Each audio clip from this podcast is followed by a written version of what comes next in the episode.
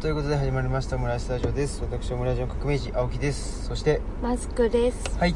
ということで、えー、と今日もですね深夜のコンビニの駐車場で、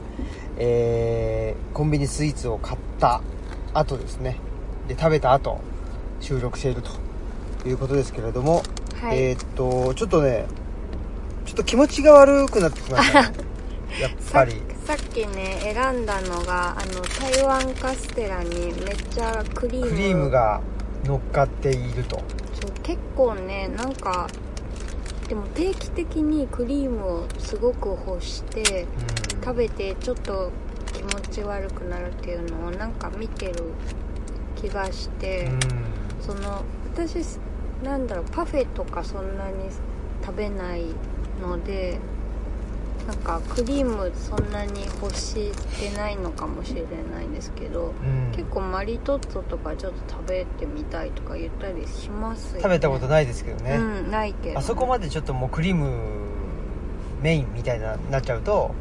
そんなに好きじゃないんですけど、まあうんパフェは好きですけどねまあでもね食べてみたいって思ったことなないからややっぱりクリームなんかたまに欲してるなってそうでしょうねでもね、まあ一種のあれですよね自傷行為ですかそうそうそうそそうかもね、ううんちょっとなんなんだろう なんかこうね生きてる時間じゃないけどそうそうそうそうこうやっぱりししその前にねあの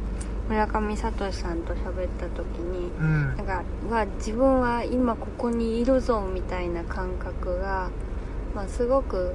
まあ、それは心地いい形というかなんかプラスの意味で多分村上さん感じた瞬間があったっていうね、うん話が出たんだけどなんか体調悪い時ってすごく生きてるなって今ここにいるなっていうのはうん悪い意味で感じますようんうね、んなんか私はもう胃だなみたいなとうね、ん、ねあの山岳ノートとかでもうんちょいちょい出てくるね、そのポンプ化っていうのがあるじゃないですか、はい私ポンプにそうなってるなってだからねあの自分が物質になってるうん、感じがしますよね情報じゃなくて、そうだようねんだからたまに本当に食べ物を通す管とかうんポンプだなって思う時が結構あるうんよね足が痛いと自分足だって思うしねうん足だ なんかでもうんなんなんて言ったらいいのかなあのーまあ特に古代ギリシャはいから始まってですねなんか人間の定義ってはいあのー社会的動物とかあうんなんとか的動物みたいなうんそのが人間の定義だったりするわけですよはいそのまああとは何だろうななんか、まあ、ホモ・サピエンスにしたってそうだし、うんち知恵のある人とかねあうんホモなんとかとかって、まあ考える足とかねとかもそうだし、なんか基本でも物質じゃないですかあそうですねでだから昔の人っていうのは、ままあ、全近代なのかな、うんわかんないけど、まあ、き近代以降もそうかもしれないけどなんかなんとか敵人間とかなんとか敵動物とかう、ん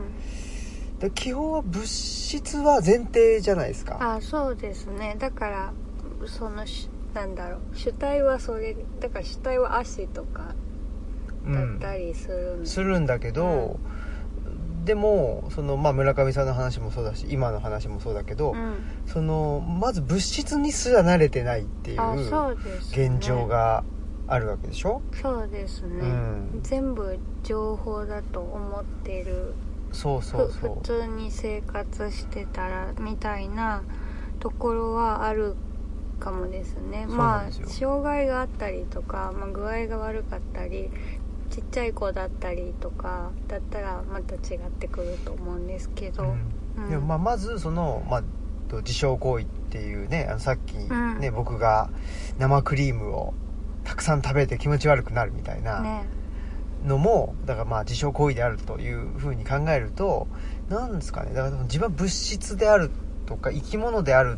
ていうのを確認をまずしないといけないっていうまあそうですよでねそれし確認をしてでそこからあのなんとか的あの動物であるとかなんとか的あのなんつうのと人間であるとかっていうあの段階に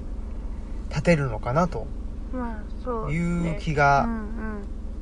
していると、そうですねやっぱ痛いとか苦しいとかあるとすごいダイレクトに今ここ意識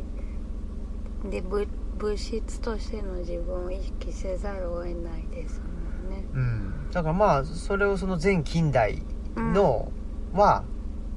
そもそもそんなこと言わずにあまあそうですよねあのなんとかでき人間とか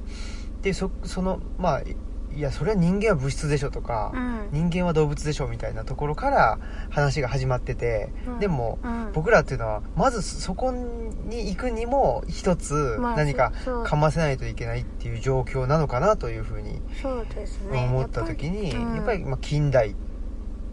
近代のせいなのかうんまあそれってものすごく最近のなんかわかんないけどあこことなのかーまあでもそうですよね生活様式がねその前近代と近代だとやっぱ全然違うっていうのはうん一個原因の一つなのかなっていうふうには見えるといえば見えますよね、うんどうしてもその情報だとなんか全てのものが情報だと思っちゃうような生活様式を送っているというかね、うん近代の人は。でまあその生活様式もそうだし、うあの男女差っていうのことことをん、考あえたそ時にれはあるかも、うんなんかこれって前にも話したのか、うん、まあ、まあおそらく話してるんだろうけどそのね女性っていうのはあの本人がまあ好むと好まざるとにかかわらずあの、まあ、生理が来たりしそうてですね、うん、あのそのなんていうの身体的な意味でも女性性っていうのを意識させられちゃうわけですけそうどですね、まあ、男性っていうのはなんかその辺をスルーして、まあ、ほ本当はまあそのね身体的にも男性っていうのはもちろんあるわけだけどなんかその辺なんていうのかねなんかそのいわゆる、まあ、社会生活を送る上でそれほど負荷にならないっていうあそうですよね、うん、だから、うんそういう意味でなんていうのそれをあのー意識することが少ないっていうう、ん、と思いますねやっぱ女性とか障害があったり、まあ、具合が悪い人とか、子供とか、まあ、よ弱いとなんか情報として見れなくなるっていうのが結構頻繁にその瞬間としてあるので、うんううんんだ、からそのなんていうのかね情報っていうのも、まあ、例えばあと0か1かみたいなことになった時にその1っていうのがあの男性うんうんであるっていうのがあの1としてうんされるからその 1, 1っていう情報にも、まあ、慣れないっていうか、うんそのねあそううんだってできすね基準が男性だかそらうですね入ってないな、このい1ヶ月、まあ、あの毎日同じあの体調です過ごせるあみたいなそうそうそうそそれがもうあのそれ違うじゃそんっていううそうさこっちにとっては至難のそうそう技そうですそうよだからねなんかそうやって逆に情報としてその全てをと世界を捉えるの力が弱いかもしれそ逆もにそもね知れなくて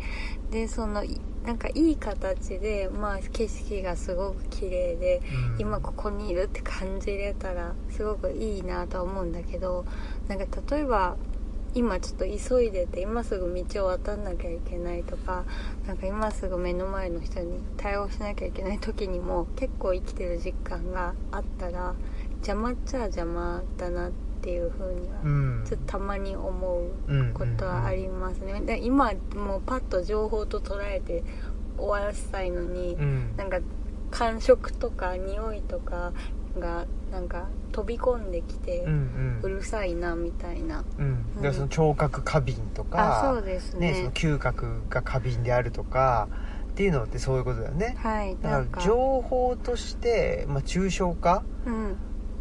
できりゃいいけどそその能力がちょっとあんまりないそうだよねでまあ多分その情情報化とか抽象化とかって言ってんのってなんていうのかな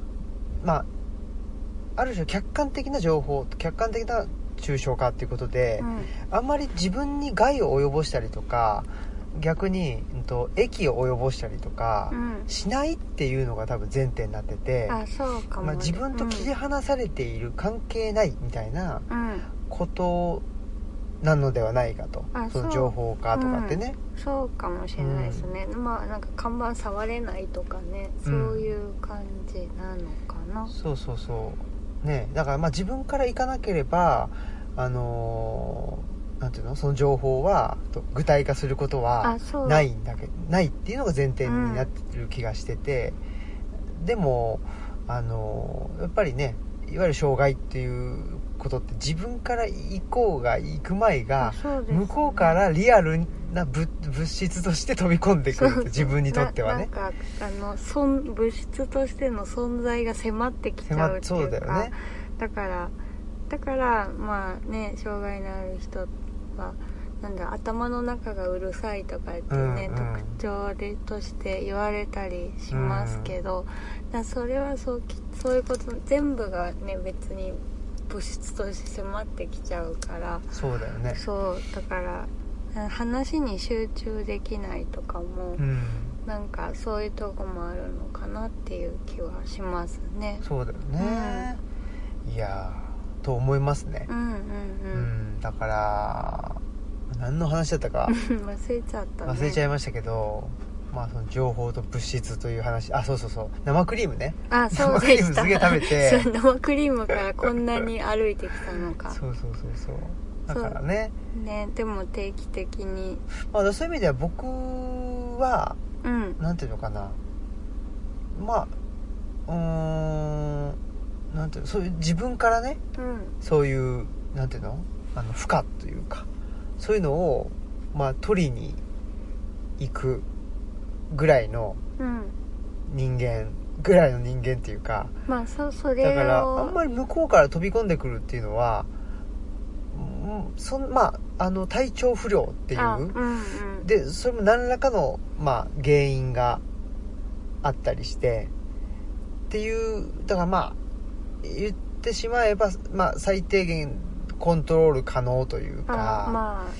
あかなっていう気もしているししあ確かにねその生理とかと違ってまあ食べ過ぎたらそうなると かそうそうそうはっきり お前のせいやんって生いう理はもう結構やってやってくるからくねるからねそうそうそうそう、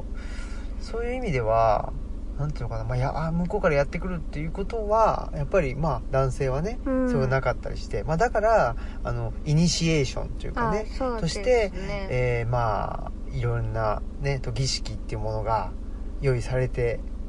いたんでしょょうん、そうですね、うんそういうことなんでしょう、ね、前近代とかねうんう、うんうんでなんか,、まあ、だからそれこそ村上さんの「移住を生活するかな」本読んでてやっぱ韓国の人っていうのはやっぱりあのーなんていうのかなちょっと、まあ、か韓国の人と喋ってる時にその村上さんがね徴兵制の話になあって。うんうん、やっぱまあ男性にとってはその徴兵制っていうね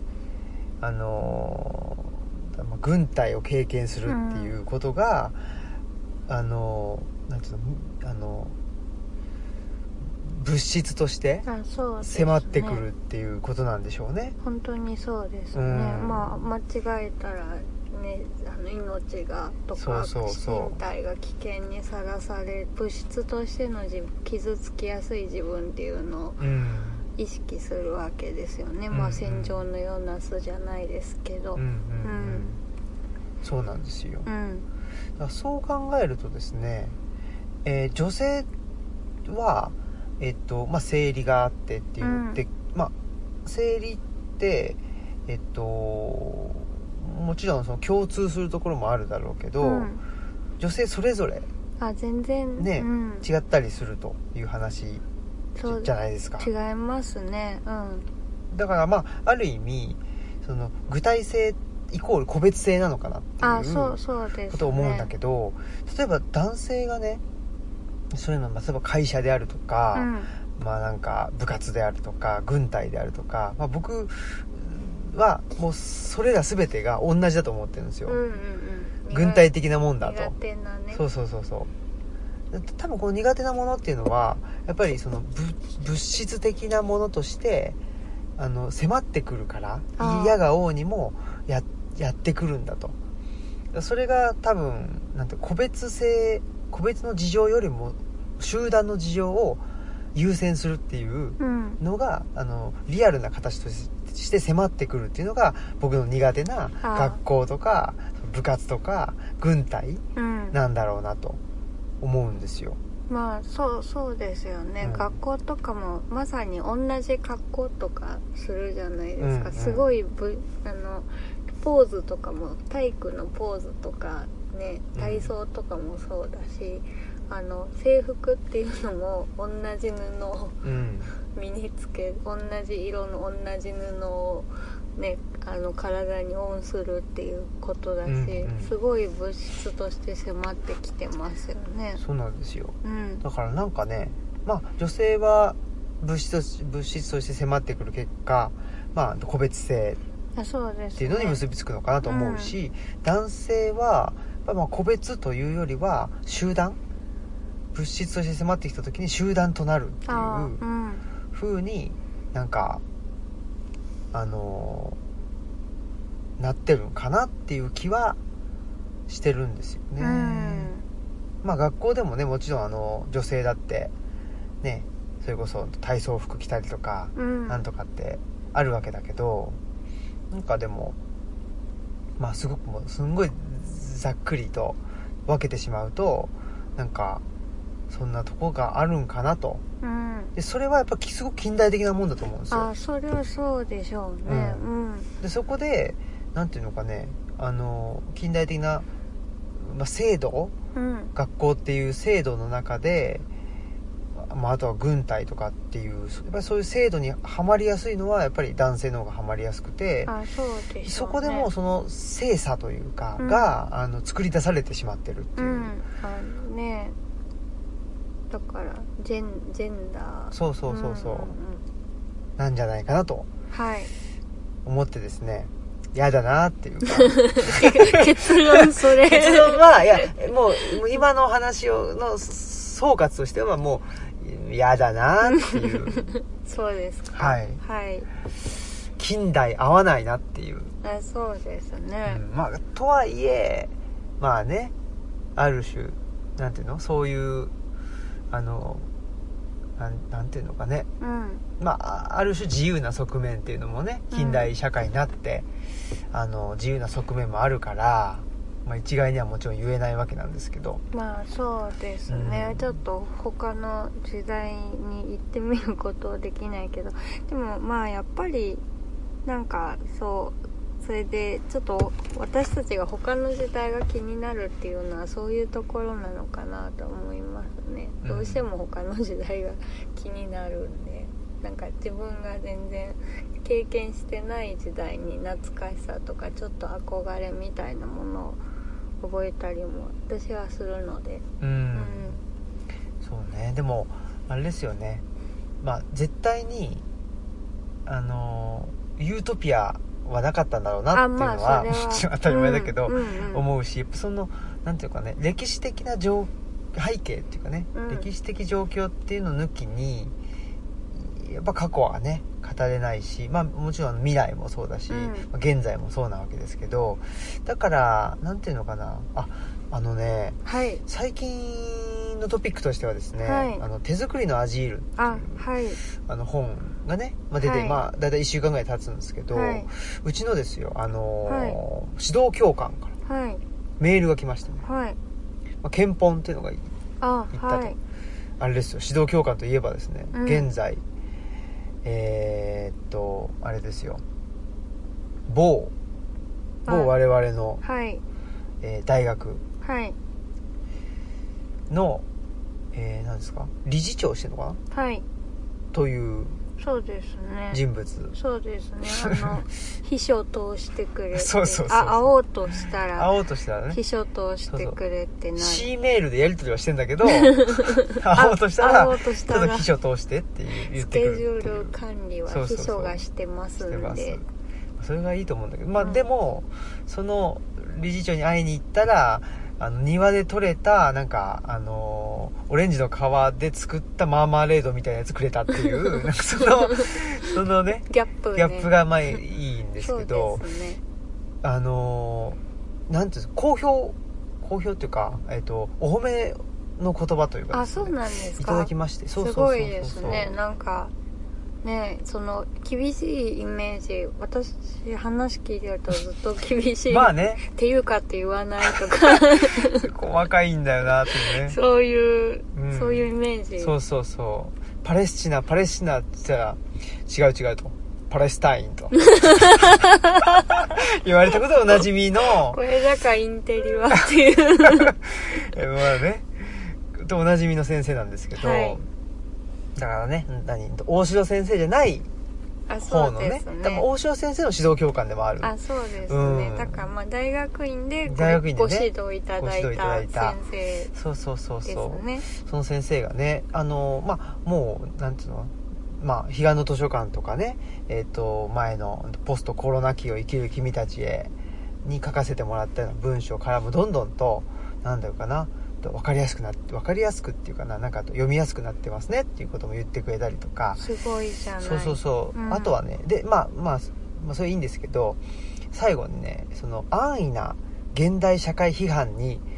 えーと終わらないようにあの頑張ってくださいねとですごくよくわかるとういうんかうんですうんねうんさすが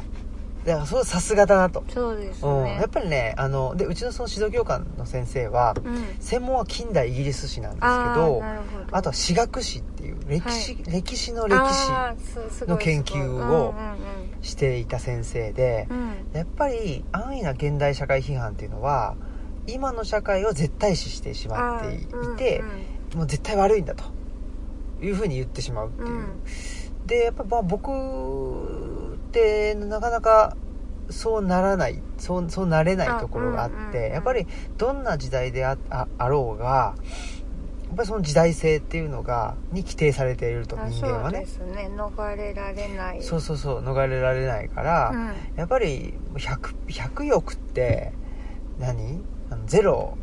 ゼロ悪いみたいわ悪くないみたいな、うんなんかそのゼロか1かじゃなくてやっぱりどんなにいいことであってもやっぱその背景にはねやっぱりあのーなんですかね、まあ、歴史的な制限というかやっぱ限界をあそうですがあるし、ねまあ一長一短だろうというねうんぜまあそれは絶対そうですそうよねそうそうそうまあだからね私村の昔のことをちょっと調べてうん、あの連載で「ヤマトレファレンスブック」っていう連載で書いたりしてて、うんまあなんかちょっとお気楽に峠の道が不便だった頃もなんか調べてみるとちょっといいなとか言ってるけど怒られるわって思いますよねまあねそう知って知るってる人人にとかってらはねねしたら絶対怒られるわってそうそうそうそう思いますもんねいやそうめっちゃ大変だったんだから絶対ねあの 体験したらもういいですって言うと思ううん思うしねうんと思うしあのね、まあ、高度経済成長があってあのね、えっと平川さんの話じゃないけどその後に相対的なと安定期があって、ねえっとバブルがあってとかっつって、ね、であのバブルの頃はねえっと良かったんだみたいなうんでそのそういうなんか経済成長はけ経済成長を経験した世代が、ねえーその今の何と社会に対して、まあ、成長しなくていいんじゃないとかって言うんじゃないっていうそんなこと言うんじゃねえよお前らがっていうまやあっぱり論調があるわけですよ。うんうんうん僕はそれはだからまあまあまあまあまあ言いたくなる気持ちもわかるけどでもその時代はその時代でまああのそうだねうんいろいろ大変なこともあっただろうし、うんうんうん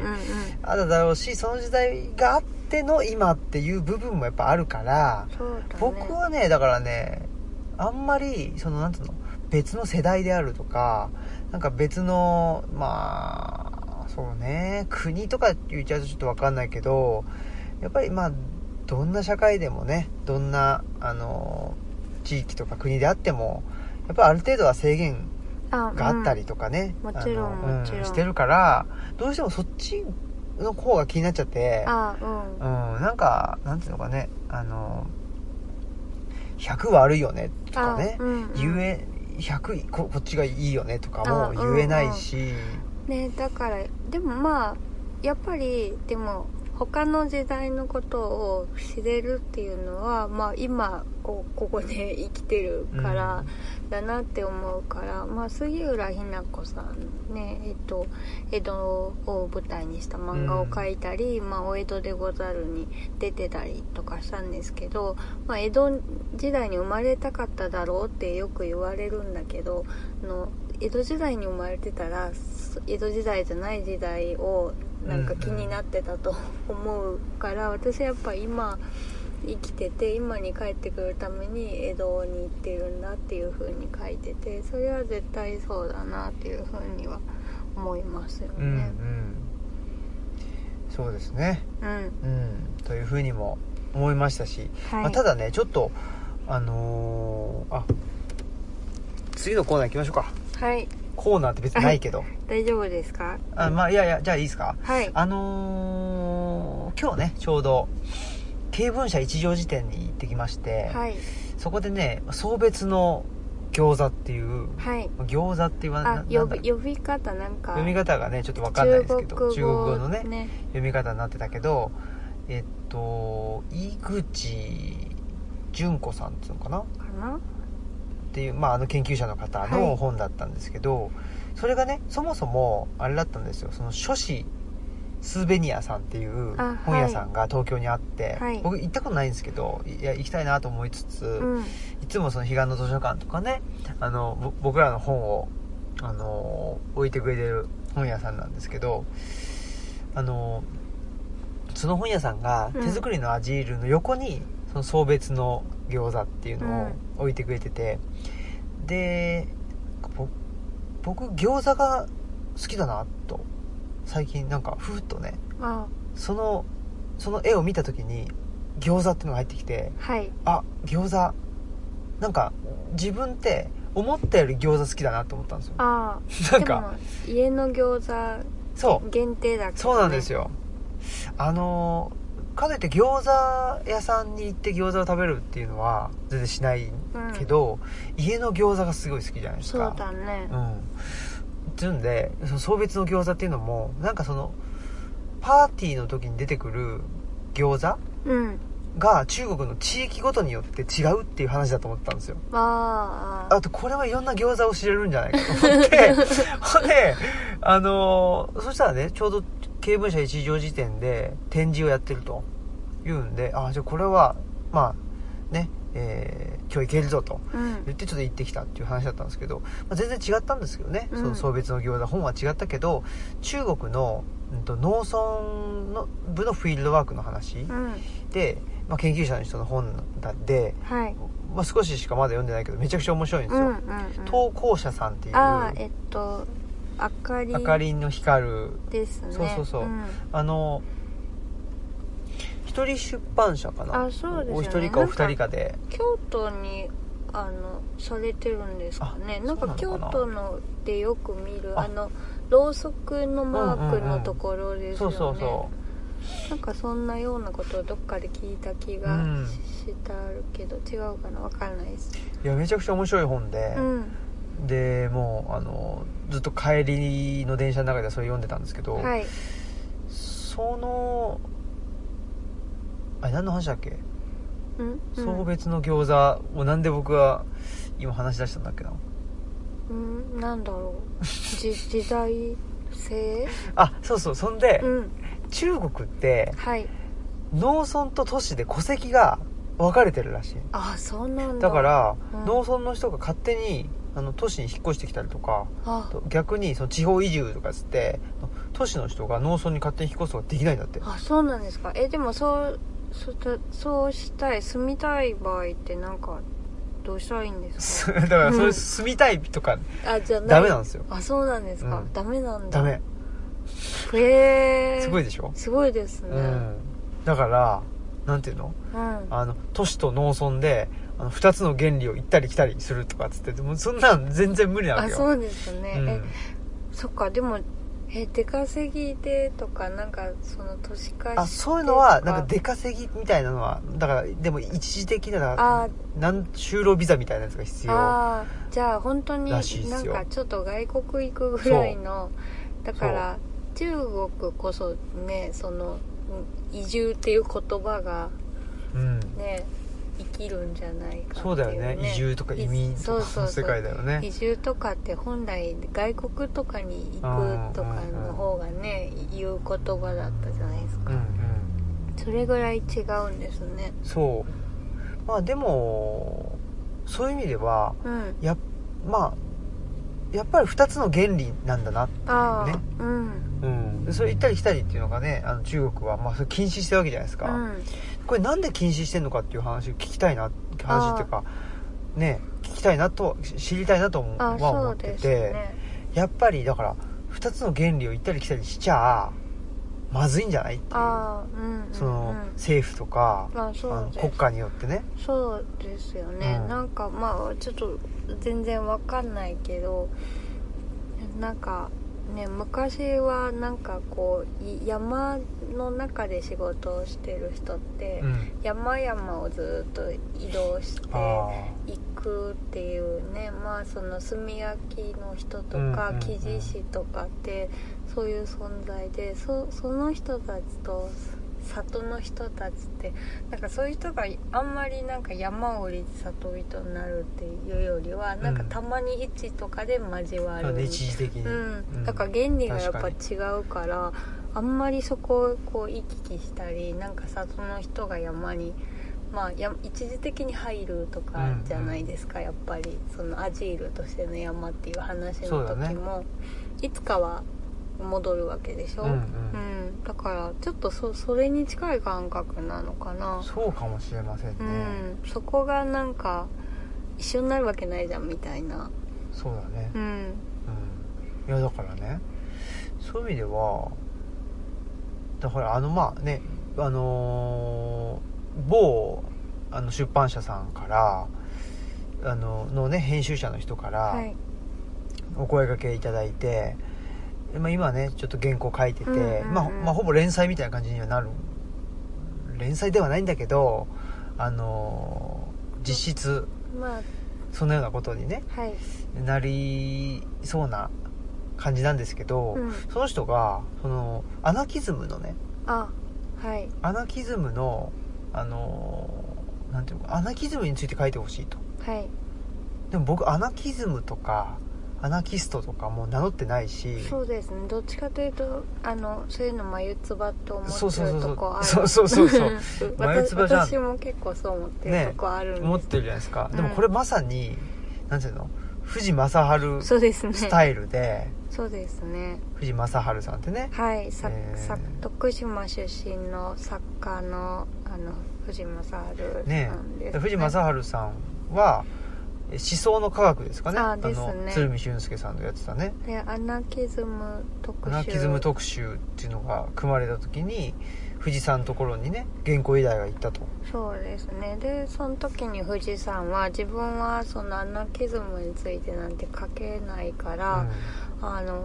無理ですよみたいなことを言うんだうんけど、うんうんあのいやもう富士山の生活を書いてくださればうんいいんでっていうふうに言われて、そうねじゃあそうするかって言っていう書き出しで書いてたんですよねううん、んっていう同じようなことをです本ね当にそうですよね言われましてというまあでそれで何なのかなと思ったんだけど、うんもしかしたらこの国家が2つの原理を往復することを禁じているっていうぐらい、うん禁じてるのかなんかは知らんけどその、えーね、戸籍を別にしているという,、んんんつまりまあやっぱり共産中国共産党っていうねやっぱりそのなんですかね強権的なあのー国家ですよね、うんまあ政府それが禁じているようなことをやろうと。うん2つの原理を行ったり来たりしようっていうのはもうそれ自体がもしかしたらアナキズム的なのかまあねとそういうなんかそこでそふとつながるようなそうですよね富士さんももう結構若い時から大阪茨城市の竹林に住んで、うんうんまあ、竹林の賢人とか竹林の院だとか言われてたけどでも別になんか没交流だったかっていうとそんなこともなくてそうだよねすごく多くの人そうがねですね本当にいろんなそのジャンルの人と交流したり、まあ、ショガなんかもやるのうで、んそれの個展開いて、まあ、そこで結構文人同士があって重要なことが決まったりとかもしてたみたいなんうんうんうんうんみたいででだからまさにいた行ったり来たりはしてたんだろうなそうだよね、うん、って感じですよねねえ自称三等兵とまあそうですね、うんもういちいちいいんですけいどちいちいいんだよねちょっとあれですね藤正治研究もしたいなともそうですね思いますけどぜひぜひやっぱりなんかそういうことなのかなとね、うんなんかふと今日その「送別の餃子を」という本を読んでですねうああそうなんだと思ってあ中国ってねんねうん面白いですねそうと思ったうとんいう話でございます、はいはいじゃあこの番組は、図書館、パブリックスペース、研究センターなどを内包する、人文地の拠点、ルチャリブロの提供でお送りします。はいはいそんなことでお便りが来ているとあはいりがとうございますじゃあ読みます、はいえーオムラジネーム朝子の砂田はい、ありがいつもありがとうございますとうご、ざいます。えーご無沙汰しています朝子の砂田ですはい砂田咲さんですねうん、奈良も気温が下がってきたのではないでしょうかそうです竹端さん そうですっていうのは書いてないですね。あそうですって私がま答え、マスクさんのあれですね。はい。はい、寒くてうん竹俣3回興味深く拝聴しました3回は聞いたかと思いますすごいですね。はつらつさんのお話誰に投票すれば正解なのかわからないというお話本当に共感するばかりでした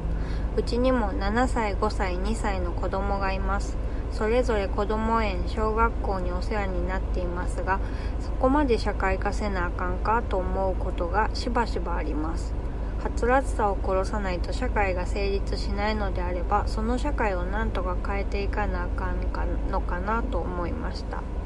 東方朝来市の自宅敷地内で冒険遊び場プレイパークの開設を計画しています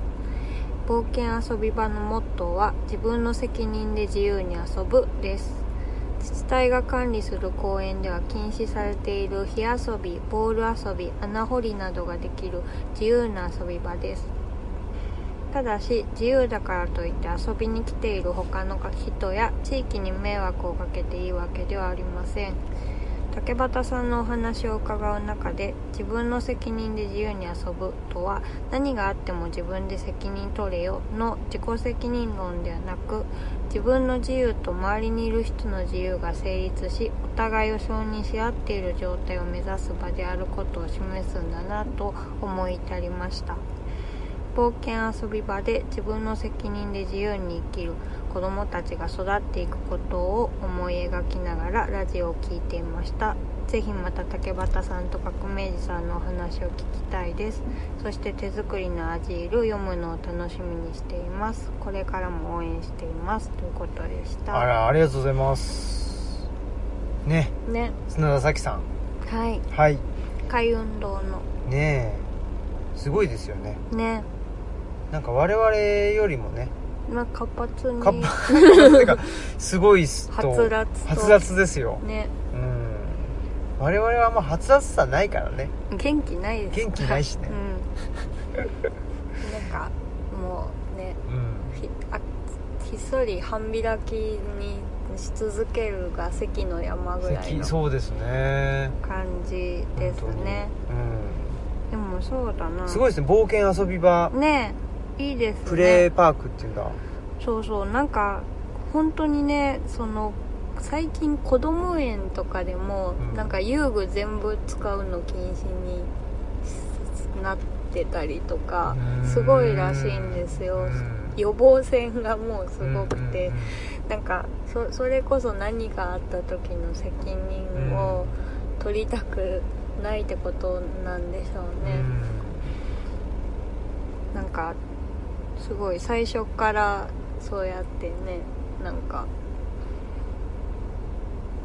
そそうなんかそうやって予防しちゃうっていうのは、まあ、はつらつさとは真逆の方向というかねそうですよね責任って何なのかね本当にそうですよねなんか責任っていうこともそうだしなんか最近ちょっと迷惑をかけるっていうのがね地域に迷惑はかけていいわけではありませんっていうのはそれは確かにわかるんですけどでもちょっと迷惑をかけるっていうのはパワーワードだなと思ってほなんかあんまりちょっと使わないようにしてるところがあってもちろんまあこれはねあの自分の自由が他人の自由をこう制限しないようにっていうことであるんだけどなんか言葉が強すぎてあのそれによってすごいなんだろう自分も萎縮しちゃうところがあるので。ううんでなんか、まあ、特にその自分が、ね、障害を持つ持つようになってからとかも迷惑かけるねとかをうん逆にあんまり言ったらいけないなとうか、んなんかもう自己暗示みたいになりすぎそうであんまりこう使いすぎないようにしなんか別の言い言い方とかえでももうね究極その迷惑をかけないということを突き詰めすぎちゃうとなんか関わらないになってん無縁にになってくるような気がするんだけどう、んうんもう無縁って死んでることそうですだねからやっぱり 関わらないと生きてはいけない仏だもんねそうそうそうそうやっぱそんな関わらないで生きるなんて無理だから無縁っそうてです死ねぬことなのかなとか思ったりするんですよねだからあんまりそのねあのなんだろうなドラマとかでも障害を負った人のその恋愛とか描いてたりするドラマとか、うん難病の人との恋愛とか描いてたりするのとかがある時に必ず迷惑をかけるからっていう言葉があ出てきてなんかそれはちょっとねそそのくだりなしにーうん でもそのくだりなかったらそのドラマとして 山がないから成立しないかもしれないけどその迷惑をかけるからって一回は離れようとしてでまあそその末に結ばれるとかいう話の筋にどうしてもなるんだけどなんかそれが全然ないドラマとか作れないのかなとかうんうんうんちょっと思ったりしちゃうんですようね、んあのえーこんな夜更けにはいバナナかよってあいううね、んあれはあの、まあ、障害のある方の、うんね実話うんっていうことでねあれだけどあの人はだからその迷迷惑迷惑かけるとかかけないとかっていうんじゃなくって、ねなんていうのやっぱりあのまあお世話というかね、あうんされて当然っていう、そうですようねん、スタンスでいてで確かうに、んなんつうんかねうーんお世話というか、うん関わるとあいうそかうですよねまあケアするというか,、うんなんかそれってうーんとこれなんか結構なんかあそうかと思うことだけど、うんなんつうのかなまあ僕もねえっと仕事柄そううん就労支援とかつってやってて、うんうんでそれであ頭で考えるとなんていうのかねそれってまああの迷、まあ、それこそ迷惑なことにしかならないっていうかそのうん支援ってね、まあうんうんし支援ってあの支援者側もそうだし支援される側も支援される側そうだね、うんもうそうなんだけど迷惑しかないんですよ、まかあうんだけどそれがなんか今の社会だとサービス化することによってとか、うん金銭を払う、まあ、対価を支払うことによってその迷惑を、えーっとかけても、うん、いいっていうかね、うんうんうんいいっていうかな、まあ、そういうもんだっていうふうに、えーなっているんだけど、本当はそうじゃなくって本当はその迷惑かけるとかじゃなくて関わり合うっていうあことだと思うのそで。ねそういう意味で、なんていうのかな、まあ、僕の就労支援っていうのも、えっと、就労移行支援とか就労なんとか支援っていうそのサービスがあって、うんでそれをえっ、となんていうのかな申請するとあのお金が振り込まれて、うんそのお金によって事業を運営しているわけだけどだけどなんていうのかねその時にじゃあこの人の支援をする時にうーんそういうねなんていうのあこの人を支援するってこといくらだからとか、まあ、す数値化しちゃうとそうなんだけど、うんでここの数字この、まあ、例えばいくらに見合ってるなとか見合ってないなとかそういうふうにはやっぱ考えないわけですよね。そうですよねっていうのも何なのかというと関わり合うとなんかそのなんていうの関わ、まあ、しいわゆる支援する方も、えっとうん、生き生きとしてくるっていうあうんだからこうんうんこれって数値化不能なことなんですよだね。からねお互いはつらつとそうそうそうそうそれこそしてくるってことでそすうよねそうそうだからなんていうのかねあのどっちかがはつらつとするために関わるとかう、んじゃないんだよね本当はあねそうですよね、うんだから前にその就労支援のそのねあの上,、まあ、上司だった米田さんはが、いはいあの学生の時ボランティアでその会場うんのあのボランティアに行っててそこに行くとやることがあるから行ってたってういうん言っててだからその先のその必要としてる人がいいるあの向こうが必要だからい行ってあげてるんだじゃなくて自分がそこに行ったらまあやることがああってそれこそはつらつとするから行ってたっていうのを言ってて、そうやってああ言言ってるのってすごい素敵だなっていうふうに思ったりしたんですけど、うんうんうんねだからなんかねそういうことのような気がするんですよねだからなんですかねまあねそのなんだったっけ冒険はい遊び場冒険遊び場もね、うん確かにそのちっちゃい子のね、えー、と遊び場がないというそのまいわゆる地域課題みたいなことで、あのーね、その解決っていうことにもなってるんだろうけど、うんなんですかねやっぱりその準備する大人側っていうか、うんが楽しいか楽しくないかっていうのがやっぱりすごい大事であそうですね、うん、やっぱり関わり合うことによって元気にならないと続いていかないしとは思いますね。そうですねだから何のためってな目的意識がちゃんとあってそれに向かってっていうのもすごい大事とは思うんですけど、まあ何よりねあのた楽しいってことがだからじ自分もはつらつとするっていうのが、うんうんなんかいいですいいよねって思うし、んんでねあの社会化っていう話もそうだけどねそのしはつらつあまあ、社会化することによってはつらつさが消えてしまうっていうのは、まあ、それは一つの、えっと、一側面であってやっぱりまあそれはなんていうの必要であるというのも、ひそのひあ必要悪みたいなこと言っちゃうとあれだけどその悪までは強くなくても、うんやっぱりなんていうのある程度大人数がで暮らすっていく上でさすがに子供の頃のように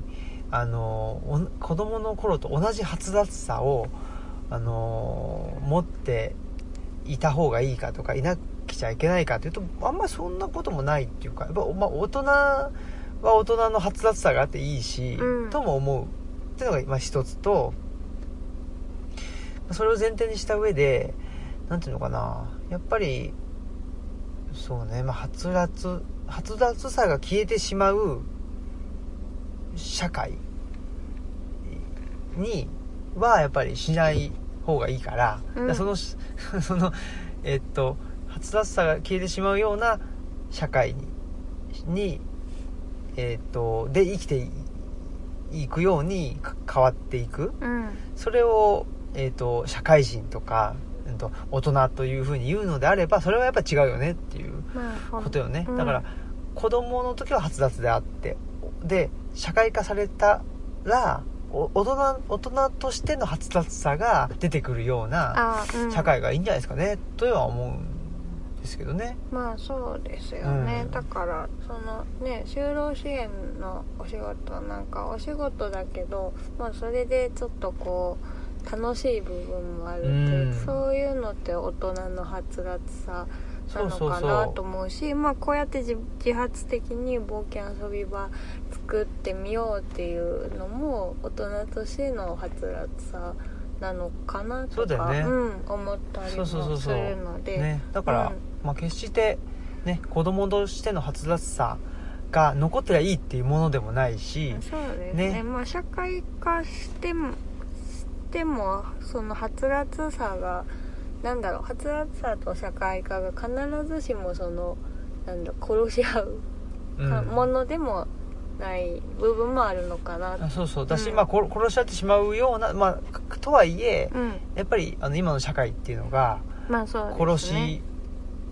なんかねそのさっきのねあれじゃないけどさっきっていうかなんていうのとやっぱり無気力ああ学習性向けさ力ねをなんかあの教え教え込むようなうん社会でも、えね何と迷惑迷惑かけるなみたいなう、んうんうん迷惑かけるなってもうすごいね何と無気力でいろっていうようなのとあの同じようなことだなとあはあす思うのですごい近い気がしますそうそうそうそう、うんだからなんていうかなでもすやっぱりそういう社会ですよね今ねまあそうですよね、ん、だからやっぱりねあのー大人も発達で入れるようなねうんそういううーところがいいんじゃないですかねそうですね、うん本当にねお互いそうですよ、ねうんと思ってますんで、まあ、はいただねそういう冒だから冒険遊び場もねえーっと大人もあのーそのことを考えるとねうんうんなんつうのなんか面白そうだなとうん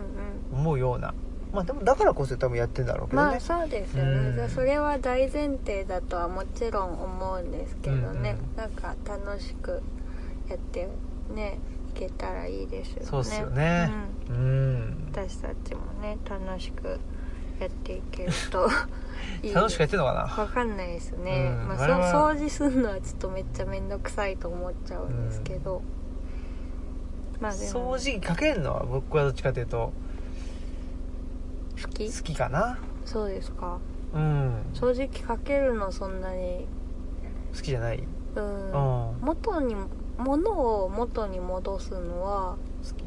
まあまあ好き、うん僕ほら掃除機かけて、うん結構なんかそ掃除機のメンテとかあそうですすねるじゃないですこかまめですよねそういうのでもメンテちょ案っ外ねとあんまり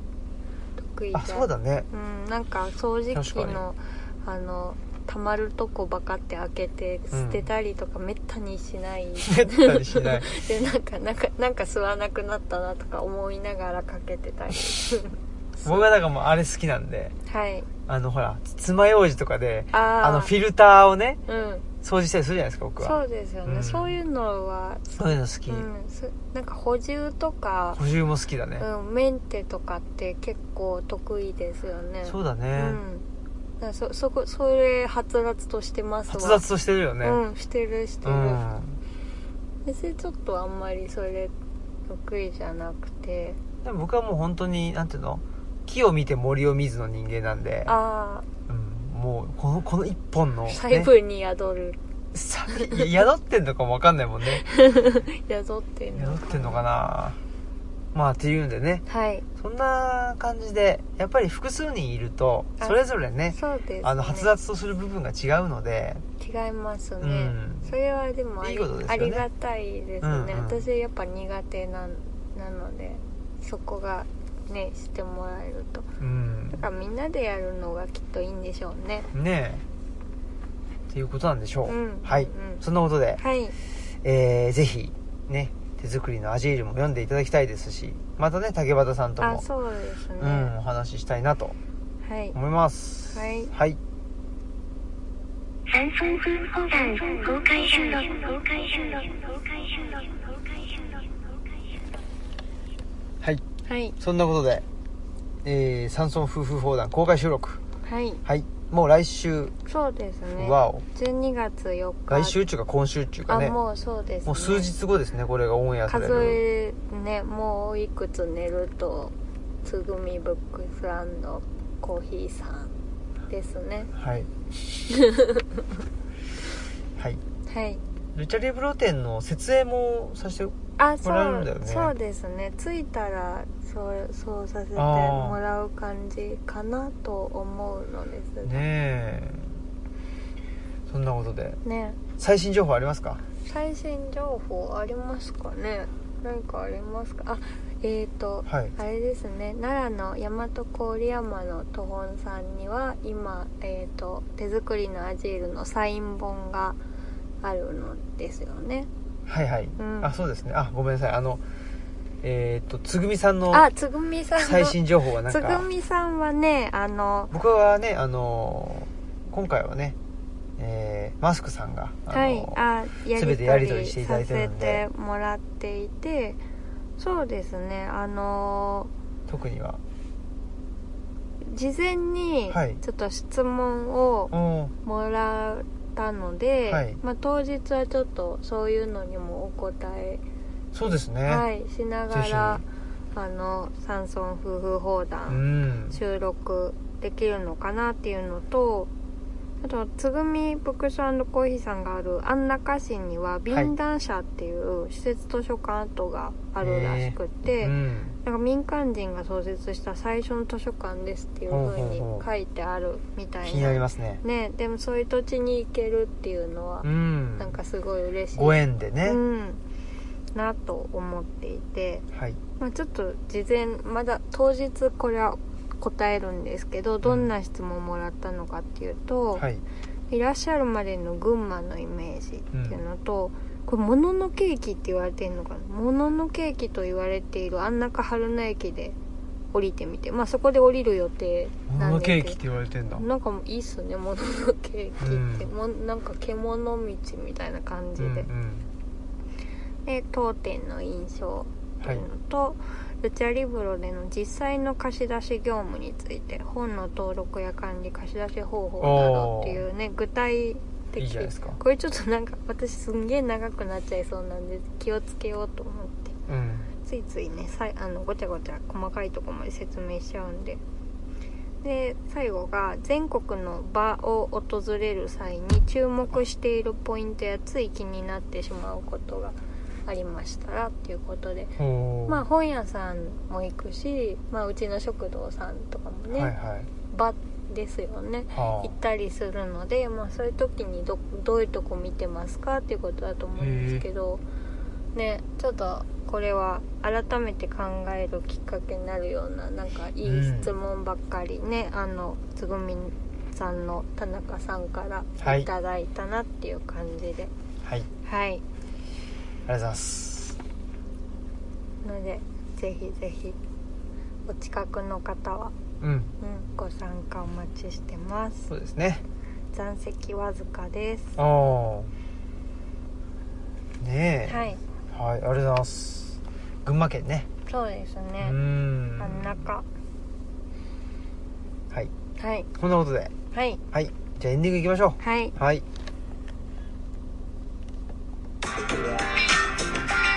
これは一回録音が止まりましたねはいはいということでえー、一回録音が止まったかもしれませんけどまあいいでしょそうですねちょっとエンディングテーマ途中からになっちゃったかもしれないんですけどううんまあそういううー回もあってね、い、いんじゃないですかねまあなんレア回うん何でもありなんではいはいやーそんなことでいうんえー、っと何でしょうね僕はだからあれかな今度群馬ね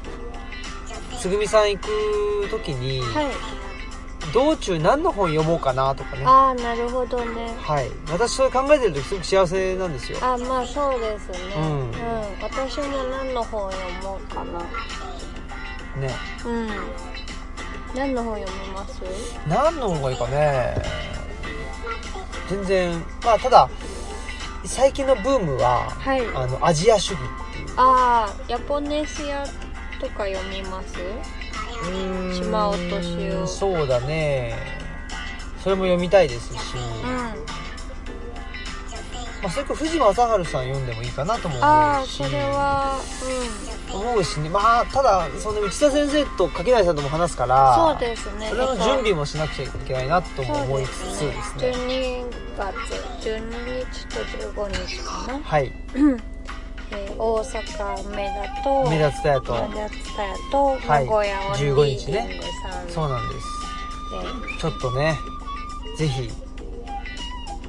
多分全然人が集まってないんじゃないかなあそうかもしれないですね、全然ななあの何も聞いてないから わからないあの何の根拠もないんですけどまあ、わからないけどでもね垣内さんとはもう喋るのあでもあれそっかデカメロン入れたらもう何回だって感じ3回目かなうんオンリーディングさんでねあまあイベントはイベント3とし回ては目ですよね、だからなんかもうい